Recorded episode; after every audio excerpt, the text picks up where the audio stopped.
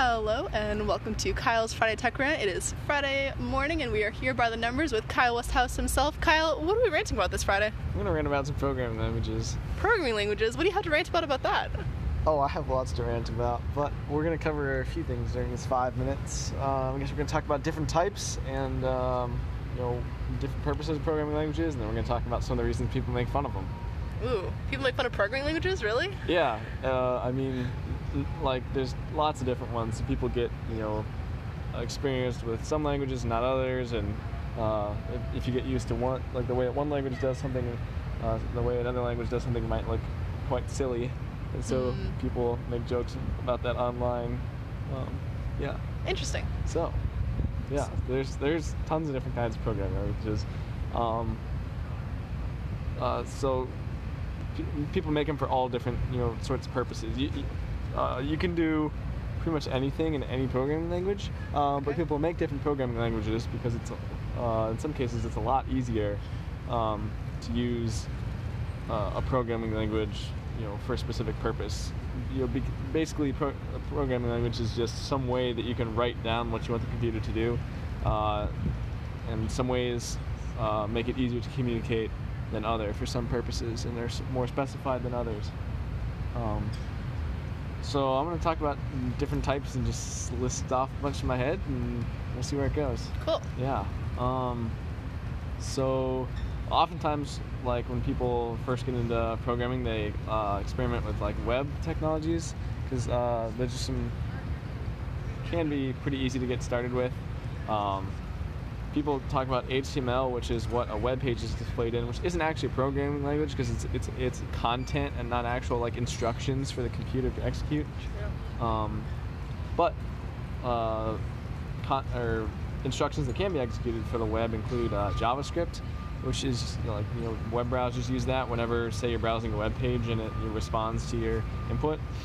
Um, and people love to make fun of JavaScript um, simply because uh, I mean I don't really know, but just it, it, it definitely does some weird things because it's not um, typically used like to directly program like programs that you would run on your computer. It like controls things on the on the web, which people sometimes hack together stuff.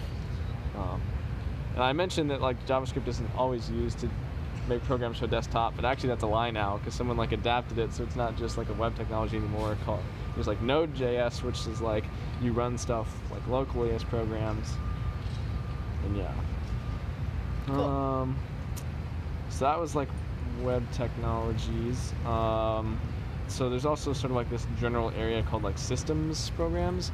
So Okay. like that, that's not like something that you would run in a web browser. It's like uh, programs that you actually, you know, like programs that might actually run the web browser itself or like something like that. Um, some languages, uh, you type them up in you know this language that's meant to be human readable and like that you can express things in uh, just by typing in a keyboard. And then you run a program that takes that and uh, it's called compiling and translates it to like uh, bytes that the computer can actually run directly like the operating system can execute and get running uh, some programming languages you like write and then you like compile it not to directly to something that, can, that the computer can run but to like an intermediate language it's not as human readable and then you run another program that runs that like intermediate code. Uh, and then sometimes you have like um, programs that like when you uh, you don't compile the source code you just like you know at runtime run that uh, like source code. Um, uh, for example uh, pro- uh, calculators the TI calculators have a built-in programming uh, language called TI Basic uh, which is remarkably slow basically because of the calculator. But it was where I got, it was where I did a lot of programming in middle school and high school, and that's an example of a language that runs based off the source. And by source, I mean directly what you typed, not you know, you, not the output of the program that compiles it per se. Um, so yeah, famous system languages. Uh, most famous one is called C. Definitely, it's been around for a long, long time. Um, then there's a language called C++, which is sort of uh, like I don't know if it's play on words per se, but like oftentimes when you want to say you want to like make a number bigger, you say plus plus after it. So C plus plus is like the better, like improved version of C. Nice. Um, yeah. I gosh, there's I could talk for too long. I'm trying to make sure I don't talk too much about each language. I feel like you Um, kind of reference things that, uh, like Java, you kind of reference something that the Java virtual machine does. Okay, But um, yes, dropping yeah. that one by name could be helpful.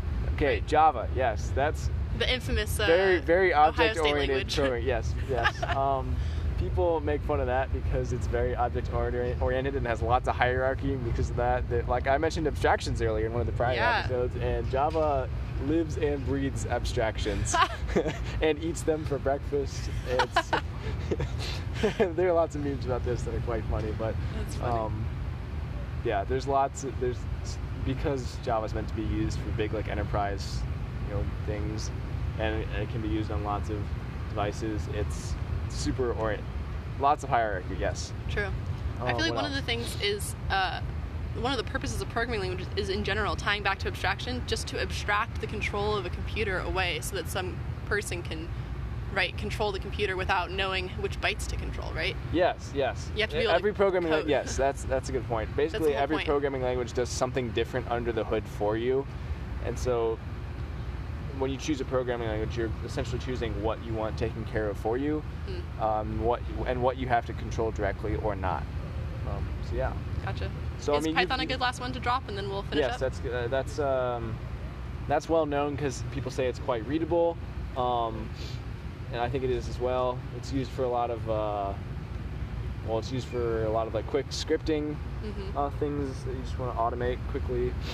Um, yeah, Very nice. there's tons more I could mention. Maybe maybe we'll have like a second episode sometime far in the future. Where Programming can- languages yeah, part two. where I can get more into like how people make fun of them because we didn't quite cover that, but Very nice. so much. This is a great intro. Thank you, Yeah. Kyle. Certainly, thanks, Elizabeth. This is a great Friday Tech Rant. This has been Kyle Westhouse and Elizabeth Gilbert. Uh, by the numbers. See you next week, Kyle.